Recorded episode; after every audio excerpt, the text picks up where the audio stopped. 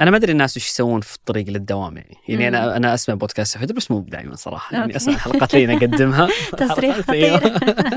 يعني المفترض عبد الرحمن ما يسمع الحلقة دي. عبد الرحمن مالح آه فصرت أحتار وش أسمع يعني الحين ما. أسمع ولا شيء كذا. أمسك الخط سكيتي كذا لين ما أوصل كآبة إيه يعني هو مزعج صراحة آه مريح والله مو مزعج بس إنه في آه، شفت مرة سفر سفر عياد يعني. صاحبنا في الشركة حط ستوري عن بودكاست مري وورك مم. حق الاثنين اللي مسوين يعني عندهم كتاب اسمه ري كامب. وورك ومسوين بيس كامب المكان اللي. نشتغل فيه فصاير يوميا أسمع يعني أنا مشواري تقريبا 25 دقيقة يعني حتى بودكاست فجر ما تغطي ولا أنا أحب بودكاست فجر فما تغطي فصير أسمع هذه الحلقة بودكاست رائع يتكلم عن ثقافة العمل ثقافة الشركة والجيد فيهم إنهم ما يقولون كلام معلب واجد مم. الكلام اللي متداول بين الناس كثير يعني لا يعني سالفة واحدة من الاشياء اللي مرة لفتت نظري إيه.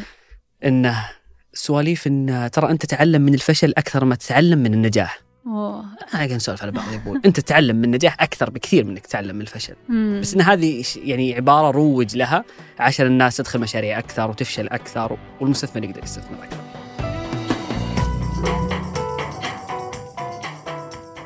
هذا بودكاست الفجر من ثمانية. بودكاست فجر كل يوم نسرد لكم فيه سياق الأخبار اللي تهمكم. معكم أنا سحر سليمان. وأنا ايمن الحمادي خبرنا اليوم عن تكليف نتنياهو بتشكيل الحكومة الإسرائيلية الجديدة.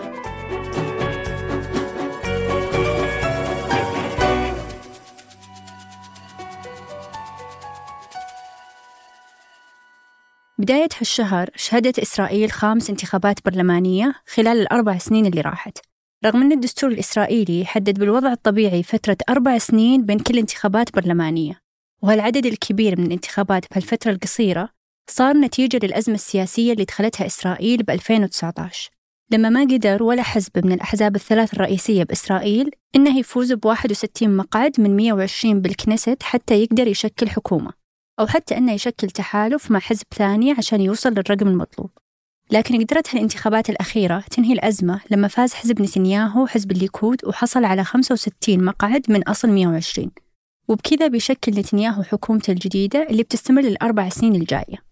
אני מתכוון להיות ראש הממשלה של כולם, של מי שבחרו בי. في عام 1982 بدأت الحياة السياسية لنتنياهو اللي هو يعتبر أطول رئيس وزراء بقى بالسلطة بتاريخ إسرائيل لما صار نائب سفير إسرائيل في أمريكا ثم بعدها بسنتين صار سفير إسرائيل بالأمم المتحدة لكن التطور الأهم كان لما انضم لحزب الليكود وفاز لأول مرة بانتخابات الكنيست وصار بعدها نائب وزير الخارجية وفي 96 صار أصغر رئيس وزراء بتاريخ إسرائيل.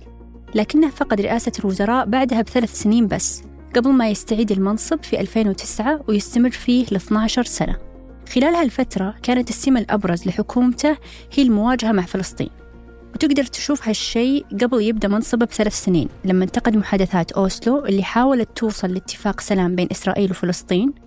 ولما استقال في 2005 من منصبه كوزير للمالية لاعتراضه على انسحاب إسرائيل من غزة. فخلال فترة رئاسته صارت أربع مواجهات بين إسرائيل وفلسطين وصل عدد الشهداء فيها لأكثر من 2700 شهيد. ونتنياهو بالمقارنة مع باقي السياسيين الإسرائيليين يعتبر الأكثر معارضة لإيران.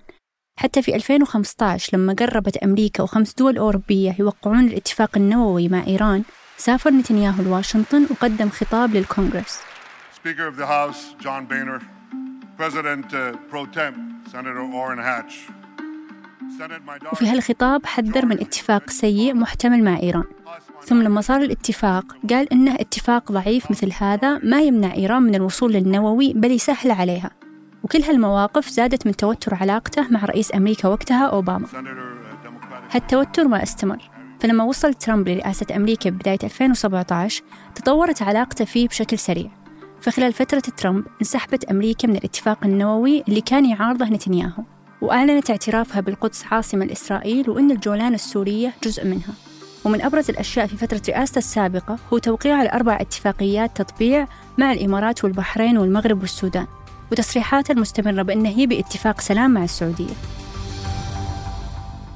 لكن قبل نهاية فترته في 2019 قدم المدعي العام بإسرائيل لائحة اتهامات نتنياهو بالفساد والاختلاس والرشوة. ونتنياهو رفض كل هالدعاوي وحاول بعدها يعقد صفقات عشان يطلع منها لكن إلى الحين ما قدر ومشكلة اتهامه بالفساد ما كانت أول مشكلة يواجهها.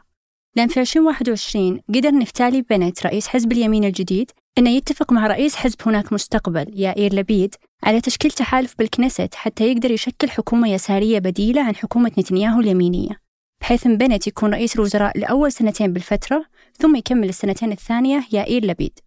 وبنت اللي كان وزير بحكومة سابقة لنتنياهو هو الأقرب له من باقي منافسينه ويشارك نفس الرأي بأن فكرة إقامة أي شكل لدولة فلسطين غير مقبول. وخلال فترته زادت عملية الاستيطان وبنت إسرائيل أكثر من 7200 وحدة جديدة. وفترة بنت هذه ما طالت لأن نتنياهو قدر يستعيد الحكومة منه بالانتخابات البرلمانية الأخيرة. واللي خلى نتنياهو ينتصر بهالانتخابات أن الناخبين يشوفونه الأكثر قدرة على مواجهة أعداء إسرائيل والمحافظة على أمنها. وأيضا من العوامل اللي ساعدته هو زيادة المواجهات الطائفية بين العرب واليهود بالسنين الأخيرة في أكثر من مدينة إسرائيلية. وهذا اللي حفز صعود قوي لليمين المتطرف بإسرائيل اللي يشوف في نتنياهو السياسي الأنسب اللي يعبر عنهم ويقدر يوحدهم. وفوز نتنياهو بيزيد التعقيد في الشرق الأوسط خصوصا أنه تحالف مع سياسيين معروفين بتوجهاتهم اليمينية المتطرفة ضد النساء والمتدينين والعرب. وحتى بعضهم إلى وقت قريب كانوا يوصفون بأنهم شخصيات إرهابية مثل عضو الكنيست المتطرف من غفير اللي تحالف مع نتنياهو والمعروف بتوجهاته المتشددة ضد القدس والفلسطينيين واللي كان من رموز المظاهرات اللي بدت المواجهة بين الإسرائيليين والفلسطينيين في السنوات الماضية. ومن التعقيد اللي بيصير على الشرق الأوسط نتيجة فوز نتنياهو هو أن الأردن اليوم تحذر من أي تحركات أو تصرفات مستفزة في المسجد الأقصى. والتحذيرات هذه جت بالتزامن مع تقارير إسرائيلية عن احتمال تولي بن غفير منصب وزير الأمن الداخلي إنه ممكن يطبق خطته في إطلاق الجيش والشرطة ضد الفلسطينيين ويسمح بوصول الإسرائيليين للمسجد الأقصى في أي وقت وبأي عدد.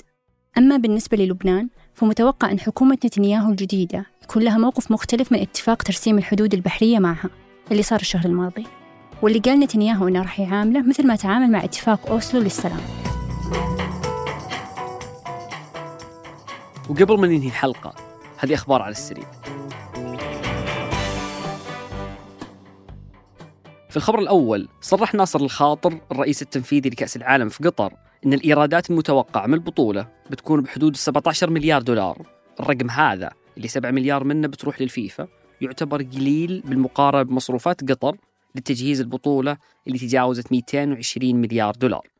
وفي الخبر الثاني قدروا هالأسبوع علماء آثار يكتشفون نفق ضخم في مصر. يضم ثلاثة ملاجئ ومجموعة ضخمة من العملات المعدنية العلماء يقولون أن النفق هذا اللي يعود لعصر الملكة كليوباترا يعتبر إعجاز هندسي تاريخي.